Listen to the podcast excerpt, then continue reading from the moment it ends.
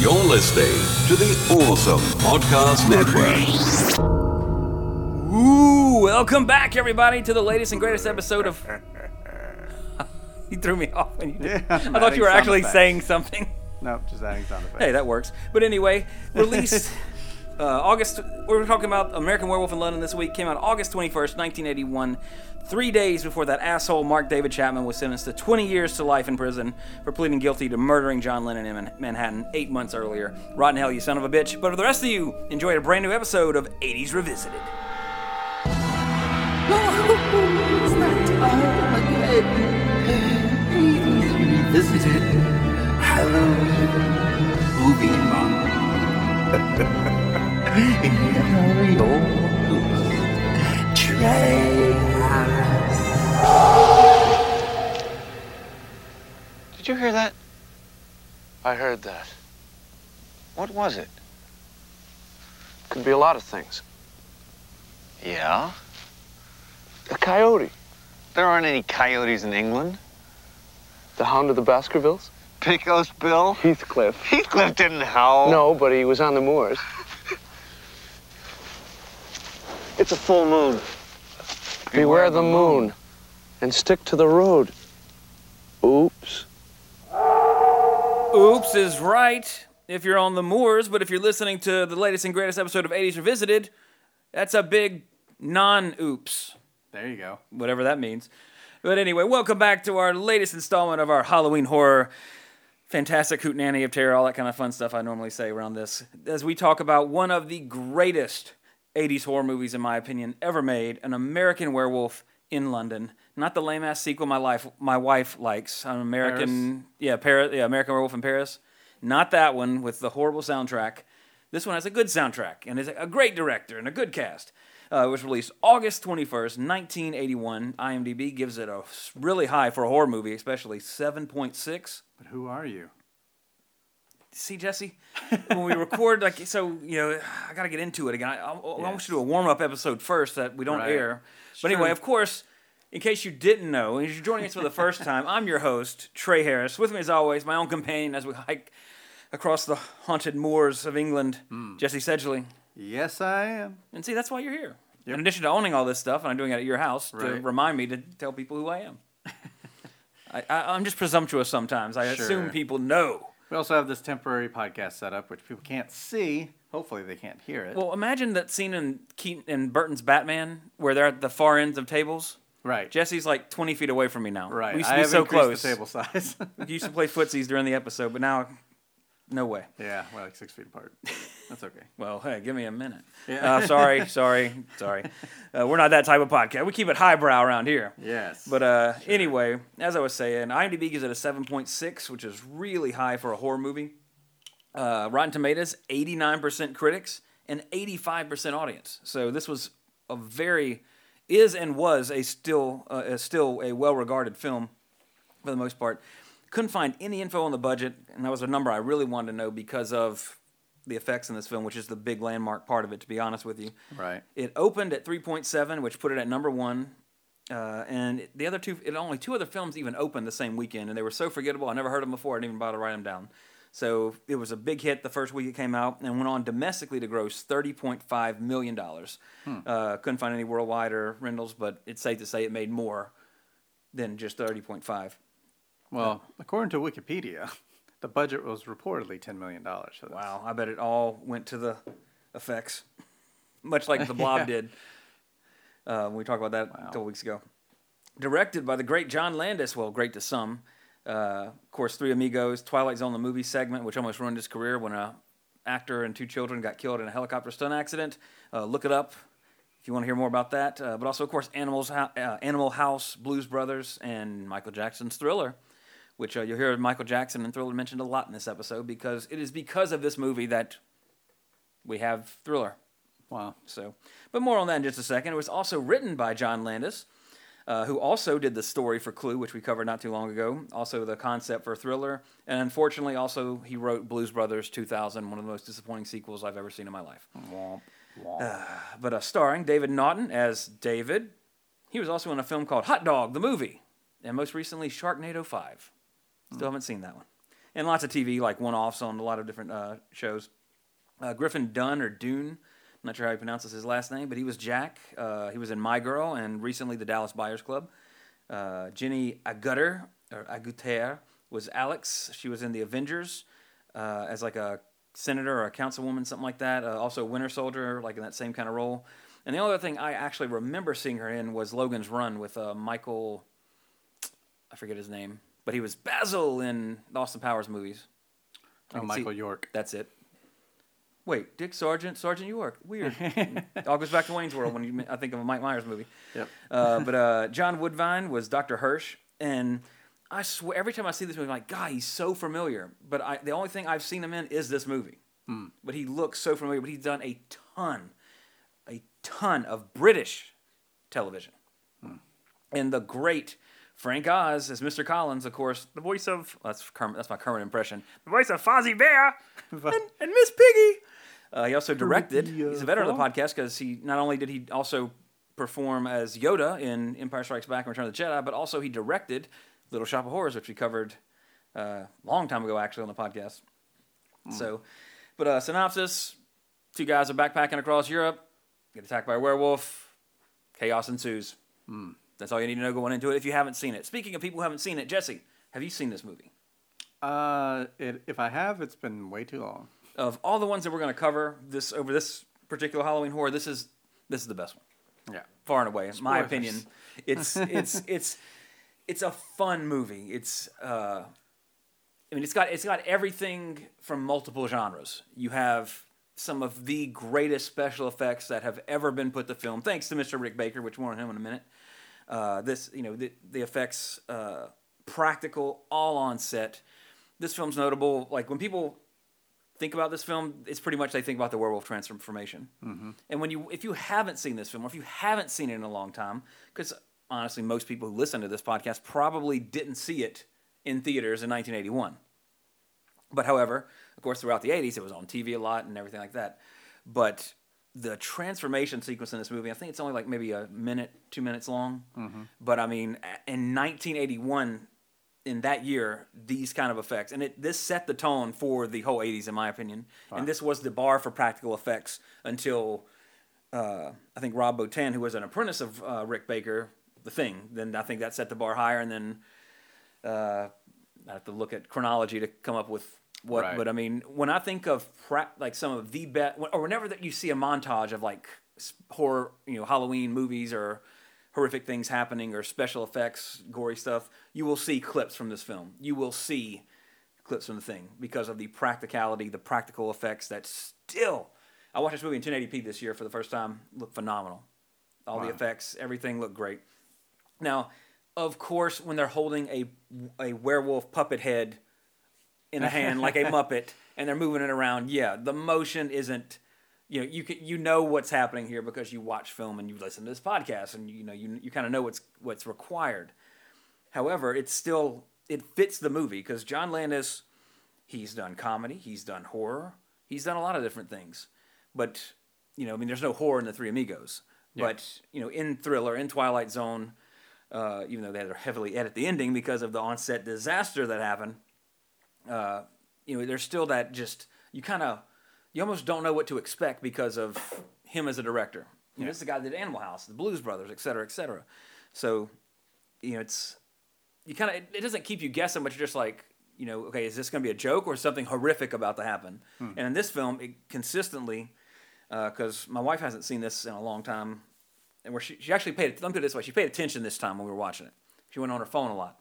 She's like, "Oh, I don't remember that." I'm like, "This well, I'm thinking because you watched it, you watch your phone when you watch movies." Yeah. But it was she was still surprised. You know, I was watching her watch it, be surprised at like, I don't remember it being this bloody. I'm like, yeah, it's pretty fucking bloody. this is a gory, gory movie. And again, 1981, and it still holds up. And that's just to me, that's the that's the testament of practical effects.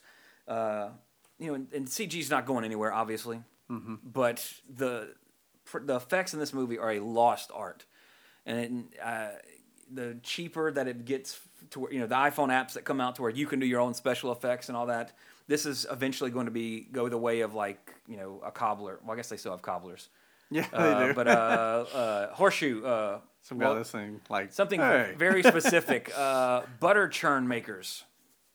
Okay, you could say blockbuster. Oh, employee. yeah, Blockbuster employee. Thank you for rescuing me from my pit of going way back to the 1800s instead of just looking five years ago.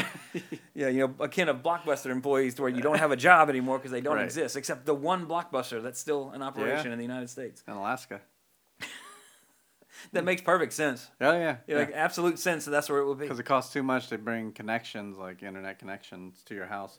Yeah, Because you you, have to pay for like satellite or something like that. And some people are just like, "Fuck, I'm going to Blockbuster." And I assume too, like you know, even because I don't, I've never had a satellite. I just hear people's horror stories about it. Yeah. To where like you know you're in Alaska, so you're at the top of the world. Mm-hmm. You know, I don't think they have satellite. You know, you probably have blackouts. Right, And like right. constant inter- signal interruption or whatever. So where you need, you need to have your own collection or have a place, a video store, to be able to you know get that.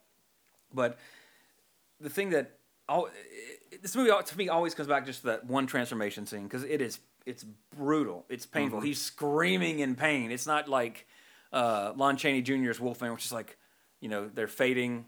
He's standing still. They put on some more makeup. He goes back to his position, and they just overlay the shots. Oh, werewolf now, though. He is writhing in pain. This there's nothing cool about being a werewolf Right. in this movie. It's horrible. Uh, the transformation that he goes through in it. And again, it, I can't uh, reiterate this enough. It still looks so fucking good. Yeah. Absolutely, just like good God. Uh, to where I'm watching it. There's supposed to, there's like an hour and a half documentary for this film. I haven't seen it. I really want to see it for more info on behind the scenes stuff and getting with the effects and all that. But uh, it's just you look at it, it's like how did they do that? And even again, watching it in 1080p, still looks still looks as good as it did in 480i on television. When's the last term- time you watched the sequel? Uh, the year it came out, Okay. with a date in high school. So I was gonna say, like, I wonder how it compares, like, the look of it. Well, even after we watched this, she's like, Anna's like, well, yeah, now go, uh, not download, but uh, rent the Paris one. I'm like, Go to I'm not- Blockbuster and go get us the Paris one. yeah, because we live in Alaska. uh, but uh, so I haven't seen that one in forever. I just remember that stupid Bush song that was like on all the trailers and nothing hurts like your mouth. Oh, That's gosh, my Gavin Rossdale impression. Fuck you, Gavin Rossdale. But uh, anyway, growing up, I always if I'm being young in the '80s, like on TBS, '86, '87, you know, a young child watching this, the movie never held my attention as a kid, mm-hmm. except for like. But once I knew that this was the movie that had that scene, and I saw that scene, I'd watch it for that scene, and then kind of just lose a little interest. Because I mean, it's a it's a bit of a love story. It's a bit of a comedy. It's a dark comedy, obviously, and it's a horror movie. It's a lot of different things mashed into one, and it all works. Uh, it's got that class. I say classic, but you know, one of those very abrupt endings where it's like, okay, that's the end. you know, uh, Leaves but- you wanting more. yeah, well, it really does, and you know, soundtrack's great. It's just you feel for the guy. You know, he's going insane. Like, and I think that's what Landis was a good choice for a werewolf movie, and this was kind of a pet project. Pardon the pun, even though I don't know if that's a pun or not, but a pet project of his, uh, to where he wanted to do this movie, uh, and with his comedic background and sense of how comedies work, because you know, I've never made movies professionally, but I've always heard it's and just low budget. It's so much harder to do mm-hmm. comedy than Right. any other genre. You know, ex- not counting special effects or budget type things, but just in terms of something like that. I've always heard that comedy's really hard because it's it's it's harder to write. It's got to be you know you pop pop pop pop pop. Yep. Got to have a flow. You got to be good at it. Mm-hmm. And I think. Landis exactly. And Landis is great at that. In this film, it go it's a roller coaster. I mean, one second it's a horror movie, the next his dead friend. Spoiler alert: uh, if you haven't seen it, Jack appears like, "Hey, kill yourself, David. Just go shoot yourself, man. Do everybody a favor." It's really dark. And then like, and then the beautiful nurse comes in. He's like, "Oh, hey, I think I'm going insane." She's like, "Oh, I'll help you, David." I'll help. He's like, "Aw," you know. And then all of a sudden, he turns to a werewolf and brutally murders all these people. but then, then in in John Landis fashion, it comes back in the next morning. He wakes up in the zoo in the wolf enclosure, like, "What the fuck?" Buck naked. Yep. And then he's like walking around the zoo naked, like, "Hey, kid, come here." Don't get any dirty ideas, you pedophiles. Uh, and he like grabs his balloons. All you then, pedophiles that are listening. I know there's statistically speaking, one of you has to be. Who is it? Just kidding. Uh, we don't have but two listeners, so statistically neither of you should be. But uh, Sometimes it feels like there's two listeners because it's the same people that reach out to us, but the downloads say otherwise. Yeah. it's just So a lot of quiet download- people. Right. Uh, I mean, but I'm the same way when I listen to podcasts. yeah, I mean, I don't usually write in. Yeah. Or I, I just enjoy But listening. we appreciate the people who do write in. That's true. Very true. So don't don't go our example for the podcast Right. we listen to. Be the exception That's right. to the rule. But uh, anyway, so then it goes from a night at night he's murdering people brutally, ripping them apart, and that's one thing in this werewolf movie. It's not like again like the Wolfman and Universal where he's oh her throat was ripped out and they never show anything. No, uh, this is like a bear attack from the Revenant and Yeah. with extra blood thrown in. I mean, brutal, brutal. You do not want to get killed by a werewolf ever. Like it's terrifying. this movie does that. You know, uh, in modern culture today too, like say vampires, they've gotten really kind of pardon my French, but pussified. Right. Or I get that's I know that's politically incorrect these days, but I can't think of another word to say right now. But to where you know vampires are sparkly and like oh they're lovers and you know and uh, Anne Rice did it in the '90s or even earlier than that when her book came out. But you know then Twilight came along and then even in Underworld it became all like love story and all vampires are romantic, sexy creatures. But then you know a few days ago I watched Bram Stoker's Dracula like God like vampire movies used to kick so much ass. Vampires used to be like and they they do still make them. Don't get me wrong. Thirty Days a Night, uh, I Am Legend. They were vampires basically. Uh, John Carpenter's vampires in the late uh, '90s as well. But then there's well, that's still pre Twilight. A lot of the uh, some of those, but uh, the just- werewolves. oh, Uh, we were talking about vampires. I just watched on uh, Amazon Prime. They have a new series called Lore. Mhm, I've, I've seen that advertised before. Blade yeah. Runner. Yeah, and it actually the graphics and stuff look cool. But it's based on a podcast. Yeah. And uh, I watched one episode last night, and it was uh, the origin of vampires, Hmm. like where why. I'm kind of spoiling it because at the end they finally tell you, and this is where vampires came from, because they're telling you a whole other story. And at the end, there's like, this is where the origin of the word vampire came from. I'll let you watch it and uh, you know, decide uh, wh- how you feel about it. but um, I will watch it tonight. it came from a place that I didn't think it came from. well, don't spoil because I because I did see that advertised. And I was like, oh, yeah. hmm. Well, there's other episodes, so I didn't spoil that. I know they have some on like a one, that Hunt, Robert the Haunted Doll and other stuff like that. feels so- like back in the 90s we watched these uh anytime you watch something on, on um, public access Yeah. or uh, pbs like they had this badly acted part while the uh, people talked over it because Yeah. it's a podcast really Yeah. you could listen to this and probably be fine but then they act parts of the podcast out and that's with uh, amateur actors and i'm watching it in 4k so, Oh, God. so, so, like all that cheesiness really comes, comes through through. That said, I've seen cheesier in the past, but it reminded me of that. I'm like, this could have been done a little better. Yeah. Well, maybe. Well, if it gets enough budget, then Right. we'll probably see that in the next season. Yeah. But all I was getting at was that werewolves, and then you know Twilight happened. I didn't even know there were werewolves in Twilight till like the third movie or something. And I saw like the advertising with the other dude, like Team Jacob. yeah, all that. Like, what is that? Oh, there's werewolf. Like, there's werewolves in it now. and I honestly can't. The last good werewolf movie I saw was uh, Silver Bullet two years ago when we watched it on the podcast. Was this movie? yo, yo, in terms of when I watched it just the other day, yeah. yeah. You know, so there really hasn't been a good werewolf movie. I mean, and I think there's a lot of lore there, to use that term. Uh, and there's original places to take that story, Right. which, I mean, American Werewolf in London did something very original with like the internal, like going insane that there's like a animal inside you, very akin to not nowhere near in the same ballpark, but same sport as Cronenberg did with The Fly. Like, am I a fly that dreamed he was a man, or am I a man that dreamed he was a fly? Yeah, the whole like aspect of like you're That your- changing that into something. Yeah, I was like, I, I, Uh, whoever you think it was is who it was. Put it that way. Again, I'm not good at impressions. uh, so, but uh, regardless, this was a movie, and still is. Like, uh, it's so much better as an older person, to where you're you're understanding the movie more, the themes and all that. As a you know, preteen growing up, it was just like, oh yeah, transformation, fucking awesome, man. You know, that was like that was all it was about. It was like, oh, you know this so movie won an. Oscar? Yes, which I'm. That's the first piece of trivia. Ah, okay. Which I'm glad you brought that up. Excellent segue, my friend. Completely unplanned. Uh, this was the first film to earn the Academy Award for Best Makeup. Mm-hmm. The category didn't even exist. It was created for this film. That makeup and indru- indu- indu- sorry, let me start over. That makeup and industry techno- technological contributions became recognized by the Academy, and none other than makeup artist Rick Baker was the first to receive an Oscar uh, in this category, well deserved. And William Tuttle was the first makeup effects artist to receive the honorary Oscar for his work on Seven Faces of Dr. Lao from '64. Uh, you know, kind of a make good, so to speak. Now that they have a category for this, and it should be noted, there's only been two werewolf films that have won an Academy Award for Best Makeup. One was obviously this, the very first one. Rick Baker took it home.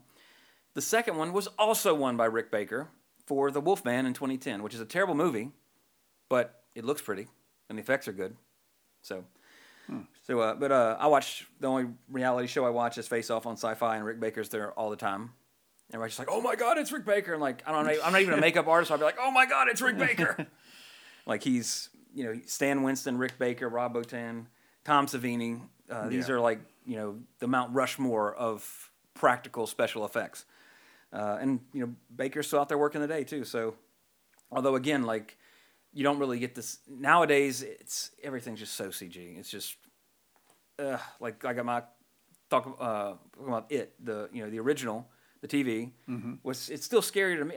I haven't watched it since I watched the new one, but I did watch it last year, so it's still relatively fresh. You know, and Yeah. that still scared me as a kid. The new one didn't scare me because it was all CG Yep.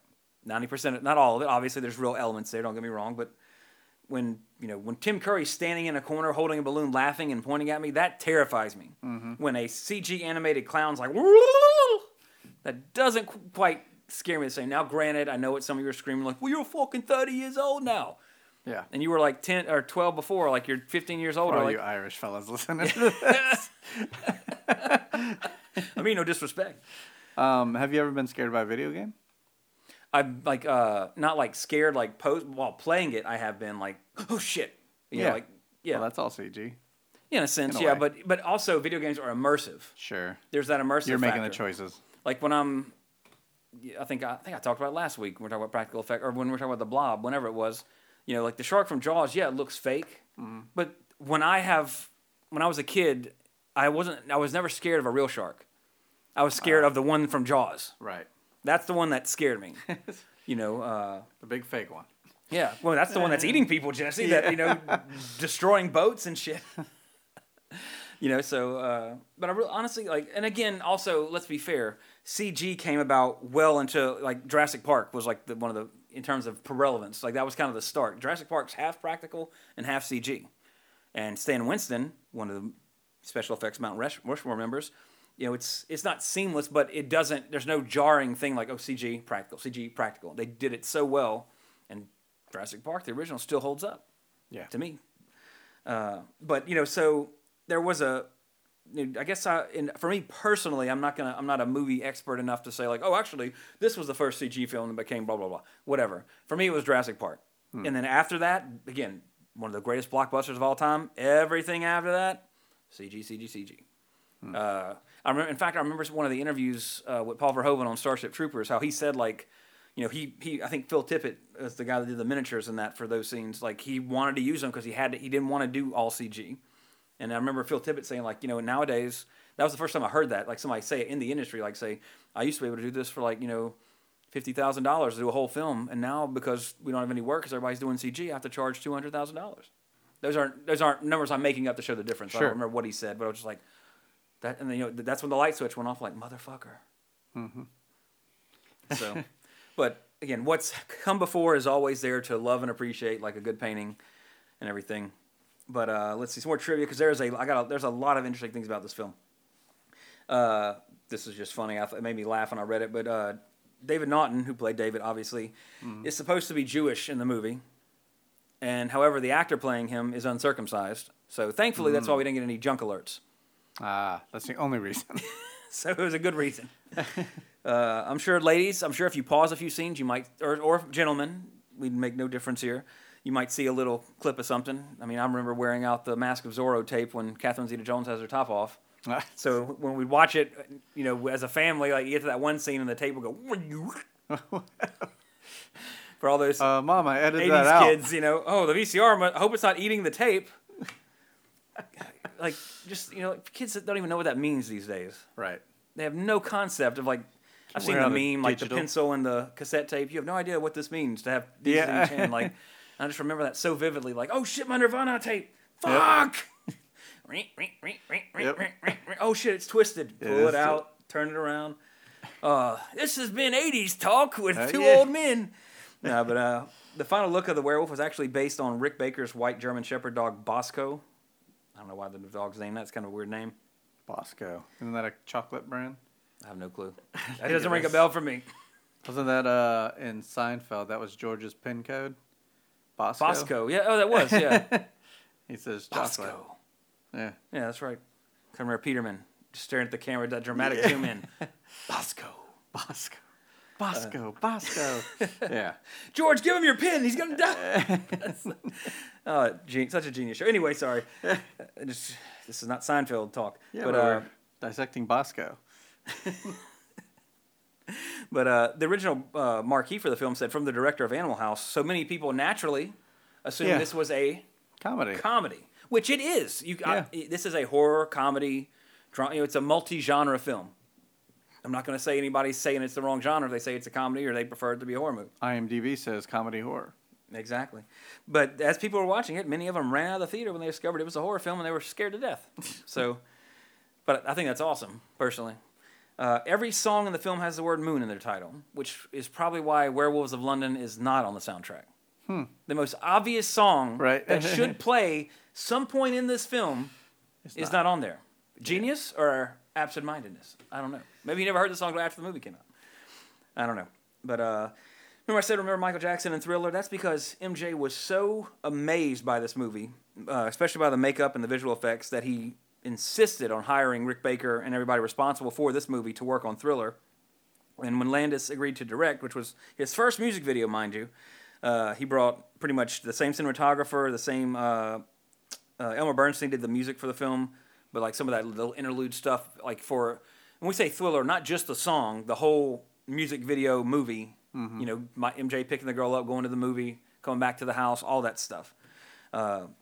That was much short. That was much longer than the actual six, seven, eight minute music video. It was uh, much longer than that when you got to see the whole thing. But anyway, so brought a whole bunch of with them, and that's how they did it. And uh, they actually, this would be interesting, or would have been interesting, I should say. Uh, but originally, John executive producers Jon Peters and Peter Gruber, they hoped Landis would cast Dan Aykroyd as David and none other than John Belushi as Jack, which on one hand would be hilarious, Yeah. but then that that wouldn't Even it- more so. Yeah, like then it's comedy in all caps slash horror Yeah.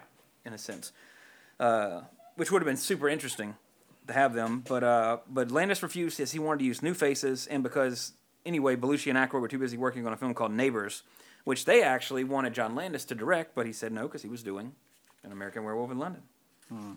Let me get to page two of my notes here because I got thr I got two more pages to get through, everybody. So we're getting there. but there's there's some interesting stuff here because again, this is an effects heavy film and it's a landmark film as far as I'm concerned.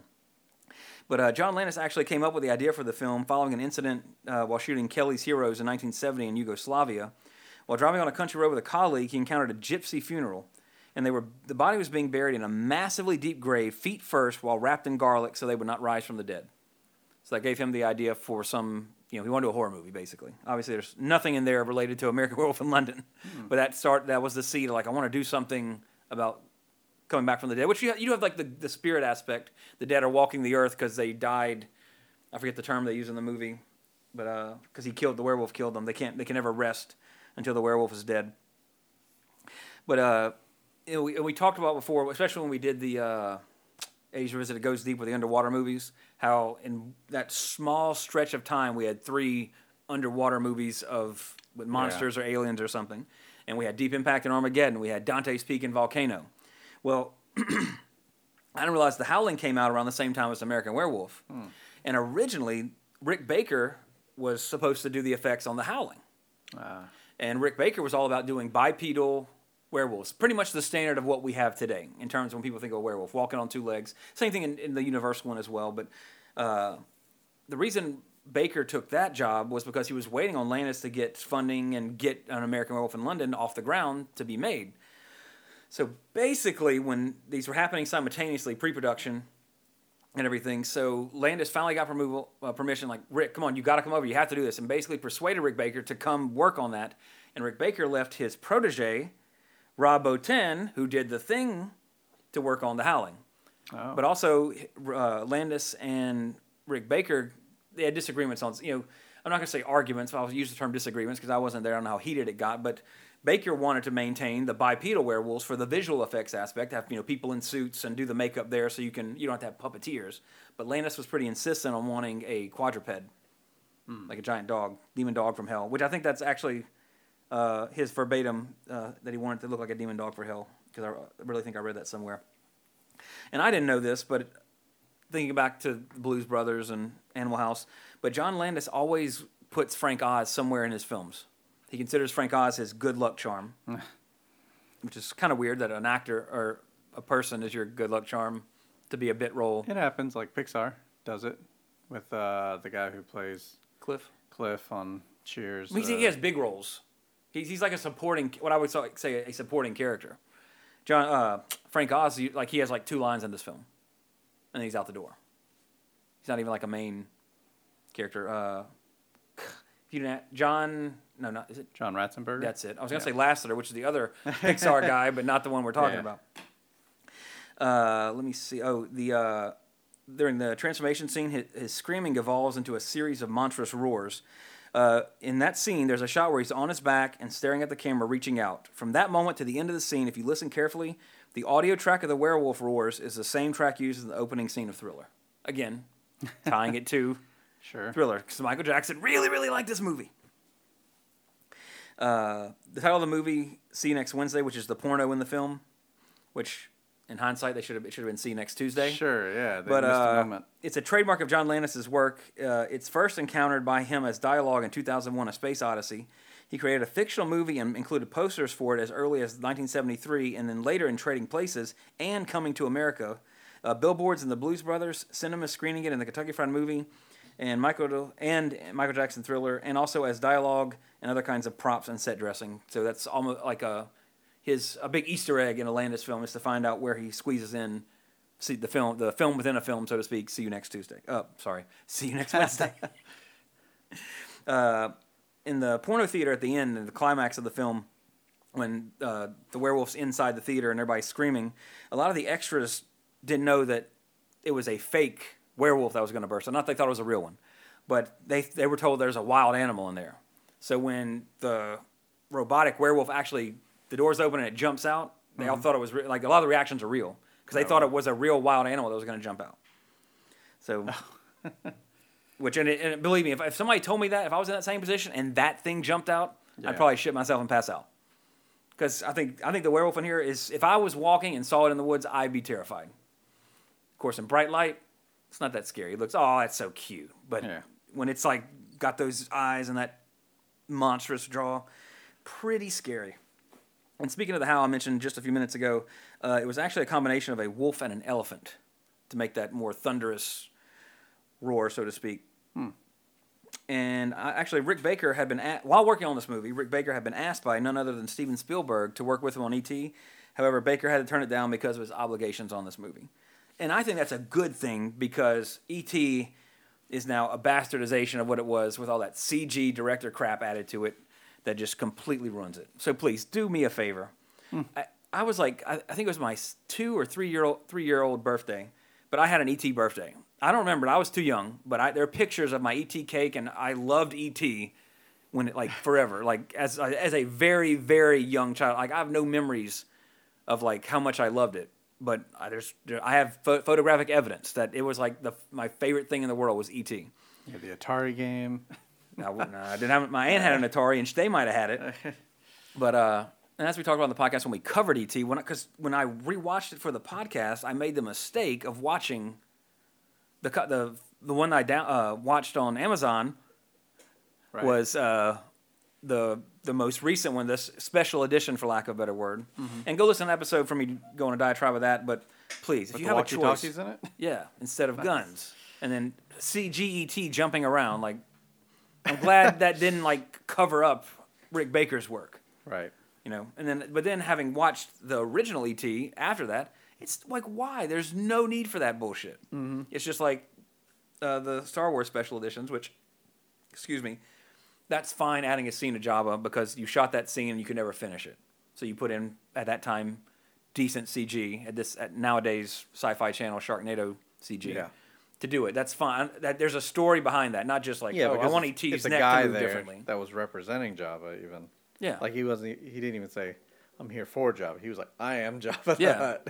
because he always planned to do something, and he finally did. That was awesome. But then you go and then you go to Empire, and then let's add all these windows to Cloud City. That's totally unnecessary. And then you get to Return of the Jedi, where you have a musical number in Jabba's palace. yeah. There should be like CG cops, like, sorry, George, this is an illegal use of CG. This is completely unnecessary to this film and ruining people forever. End of rant. Sorry about that. But uh, for the famous transformation scene, David Naughton said that it took six days to film, roughly 10 hours a day spent on applying the makeup, makeup five hours on set, and three hours of makeup removal. Because the makeup took so long to apply and remove, there was only enough time for one setup a day. Rick Baker estimated that only half an hour of footage was shot during the entire week. Uh, the last shot was a snout protrusion. It didn't even include David Naughton, but that was you could tell, but it was a total totally animatronic head. But again, the editing it blends in with everything you're seeing. It doesn't look out of place. It doesn't look. It's not like Terminator, which Stan Winston did the effects on that. No shame to Stan Winston, but you know Arnold's digging in his eyeball. Oh and yeah. then it goes to that yeah, other shot was- like. And honestly, it's not so much that it doesn't look like him; it's the motion of it. yeah. You know, the, the animation of it is too like that gives it away. And just the shine of his skin and everything Yeah. like that. Just They could have, you know, now obviously they he did a lot better because he did Predator and Aliens and all that. So, yeah. but that just that's the first thing I think of when I think of when they do a shot. You know, here's the real person, and then here's the dummy. That's the uh, that one always comes to mind because it's just so like Yeah. I'm imitating the roboticness of a robot. Day and so- night. Yeah. Body count, Jesse. You didn't see it. Would you even care to guess? Based on Sixteen. like, uh, you would not. You did not go over. Oh. The total no, actually, you're you're very close because the body count's considered 21. However, six of the kills, although you see the deaths, they are imagined. When he's flipping out about the Nazi Uh. werewolves coming in his house and killing his family and all that stuff. So you're right on the money. Practically, you know, Yeah. you don't count the imagine ones. You're one over. Uh, score wise, I'd give this an 8.5. It's I really don't know a better werewolf movie. I think this is the best 80s werewolf Revisited movie. at gmail.com if you have an idea. Yeah, Silver Bullet. It's fun. It's got Gary Busey, but this is this is also just the other one, amazing. The Howling we just mentioned. yeah, how ah, I watched that last year. it's not my favorite. I don't. It's not that Six good. point six on uh, IMDb. I mean, it's more like a sex cult of werewolves in the woods, and Oh, whereas I just I didn't dig the like Dee Wallace was gorgeous in it. It's got, I mean, it's, it's got good effects. I mean, I'm not talking shit about it. Just not my cup of tea. It's like you know the. Uh, there's a, a vampire movie called The Hunger, which is a it's a cool film. It's Ridley Scott or Tony Scott maybe, uh, but it's got uh, David Bowie in it as a vampire, and he has this beautiful. Uh, it's a French actress, I think, uh, Marie Deneuve or something like that. It's a very famous foreign actress, but they're like vampires, and Susan Sarandon's in it too. But it's a very like the fact that they're vampires is secondary to the fact that David Bowie is dying, and the other vampire chick is ends up latching on to Susan Sarandon and, and forgetting about David Bowie. So it's more about the drama of that dynamic, and that's what to me the Howling's not really more so. It's I don't know. It's just more like I guess relationships and I don't know. I just yeah I can't really explain it. This one's better. Bottom line, if you're gonna pick one, watch an American Werewolf in London. It's fantastic. I think Uh, most people would agree with you. No, But, you know, no, The Howling has like six sequels or some shit like that. Oh, There's a ton of Howling movies, including one called Howling. I think it's three. It's three or four, but it's called The Marsupials. So shout out to our uh, Australian werewolf brothers, uh, been at the Asia Mania Yeah. podcast. Uh, so there's that. But this this is the definitive werewolf movie to me. When I think of werewolves, I think of the werewolf from this one. For, like that's the first thing that pops in my head. And you know, this movie is again, it holds up. It's still well regarded, well praised. Like I said, it has a, a 7.6 on IMDb, Rotten Tomatoes, 89% critics, 85% audience. You know, when I see numbers like that for a movie, I'm not. I'm going to be interested in seeing what it is, and especially, especially a horror movie because that is an underrepresented genre in terms of like, you know, you don't get too many gems, so to speak, in terms of. Let me rephrase that. You get tons of gems when you know where to look because there's fantastic horror movies out there, but you don't get critical darlings to where they're universally praised as being an exceptional film. Those those types are few and far between. But I mean, again, there's plenty of good horror out there that comes out every year if you know where to look. But uh, let's see, Back to the Future. Like I said, been watching horror movies because it's October or Shocktober, whatever you want to call it. Inktober. Swaptober. I see people posting gender swap comic characters, Octy doggy. All this kind of stuff. So, but uh, this week, uh, the new Shadow of War, Shadow of Mordor sequel came out. Shadow of War. I'm, early into it. Jesse, you're still playing the original. I just got back into the original. I, I downloaded it when it was it went on sale a couple months ago. Mm-hmm. Played like eight hours on one day. Didn't get anywhere really because I didn't know where the main missions were. Yeah. Then I just loaded it up about a couple days ago, and I'm on the main missions now. Now there's actually cutscenes happening. Yeah. So you, like now you're now you're moving forward. Cutscene hunter. Straight Parker. the would great thing about that game though is too is that you know that didn't hurt you what you were doing. You were mm-hmm. progress. You were still progressing. well and stuff. It's about to end though, because you know next week we got a great title coming out. Yeah. The fractured butthole. that's right. Or two Cannot days wait. now. In fact, I, this morning when I check, when I first thing I do when I get in bed or when I wake up, I grab my phone and see what time it is, yeah. and then I check from any messages or emails. And the first email, Amazon has shipped your order. To the fractured butthole. I'm like yes. Cannot wait. I think I'm gonna go with a PC on that, mm-hmm. I went, just because I'm right here. I could work and play it at the same time. that's you got to do what's best for you. It's not like it's multiplayer anyway, so Yeah, but I thought, well, if I played it over on my screen, I could just sit and relax. I don't know, ups and downs to each one. yeah.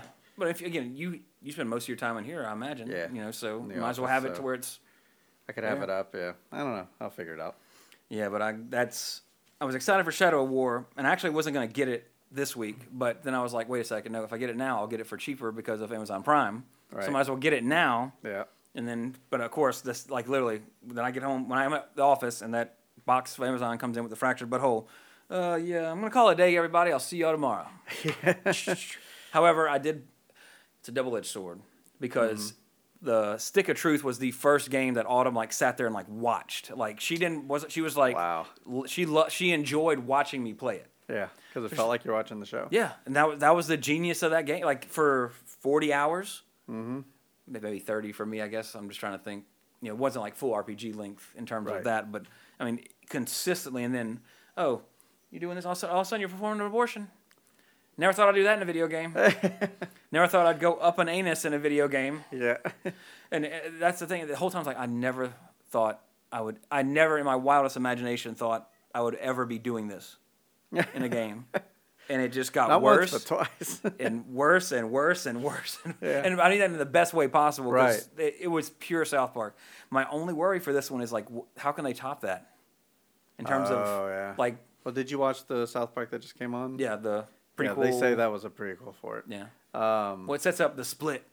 yeah, it sets up the split, so you can choose sides now. Yeah. So We're doing Civil War? Yeah, we're doing Fuck yeah, Civil War. So I'm super excited Civil for War, that. fuck you. but uh, that kind of does it for this one. We'll be back next. Uh, ben, just so you know, I know you're listening. Uh, this episode had a ton of info for this one. I have hardly anything for next week's movie, so I'm going to save your email, Ben, for next week to pad our running time. There you go. So, but uh, I did get it, I did read it. We'll talk to you then. But uh, let us know what you think. Uh, 80srevisit at gmail.com, at awesomepods, at 80srevisited on Twitter. Uh, don't forget our friends near and far, Now versus Nostalgia, John and James in Lafayette, Louisiana, and our good friend down under, already mentioned twice on our podcast, Ben Wyatt with Asia Mania podcast. And next week you will be terrorized on October 22nd? Yep, that's right. Yep, October 22nd. So if you have any guesses by the image posted, if anybody gets this, this one, if you have a guess, you- you- no matter how off the wall you think it is, if you know what this movie is next week and you send it to me, I will I will get a significant, as in like twenty dollars or less type prize for you. I will get What's some. the hint? It's terrorizing us October 22nd, which doesn't give away much. but That's the big one. hint is the picture when I put the collage that's slowly being filled in. Ah, okay. So you will see a silhouette where it'll say terrorizing October 22nd. If you know who that is, what the name of this movie that we're doing next week, uh, to recognize your skill at having no know what to know the knowledge horror movie knowledge know what film we're doing based upon that silhouette i will come up with something special for you. And it might be related to the movie so you might not think it's that special because of the film we're going to talk about unless you're the biggest blank fan in the Oh, world I'm a huge fan of Blank. Love the blank I love the Blank. Gotta she love loves the blank. blank. but that does it for this week, I believe. I think I've covered everything. Blah, blah, blah, blah. Yep. Uh, or is there anything else you watched or anything for Back to the Future? Oh, I covered lore. Other than that, no, not really. Gotcha. We got another episode we're doing in about five seconds. So, Yeah. if- actually, if you got anything, hold it for the next one. Well, But- how are you going to report a winner for recording in five seconds? They'll have to like will be next week, or I'm sorry, week after next. Once Okay. we're recording, but they still have a week before they hear it. Oh, that's So we want to announce the winner if if somebody gets it. I'm throwing the gauntlet down. I don't think anybody is going to get it unless. Now I would like if you see it to know it. I know I, I know one of our listeners. I'm not going to say his name because I want to put pressure on him, but I know he's a big horror fan and he very well might get it. Hmm. But if you have to go, try it, I don't want people to Google it. And I, I'm sure I don't think you could, but actually I don't think you could. So I would like an honest winner. You know, that's all I'm getting at. Is like, oh, I recognize that. That's blank, and everybody loves the blank as we've established. Well, so. the blank. It's we'll see. howling. Damn it, Jesse! Contest null and void. Just kidding. But you know, seriously, if you know what it is, and if you can get it based on that silhouette, you deserve to be acknowledged for knowing what that is. Yes. Your So knowledge I'll, is worth. Something. I'll come up with something, and we'll get it out to you. We'll announce the winner on the last episode of Halloween Horror, which is not the next one, but the one after that. Ah, it comes and goes so quick. They always do. It hurts the heart. But until then, everybody, stay safe when you walk the moors at night and beware the moon. And I am Trey Harris. Jesse Sedgley. Cowabunga! Ow! What a lame ass howl. I'll put in a fake one. But like, Damn, that was a good howl, Trey.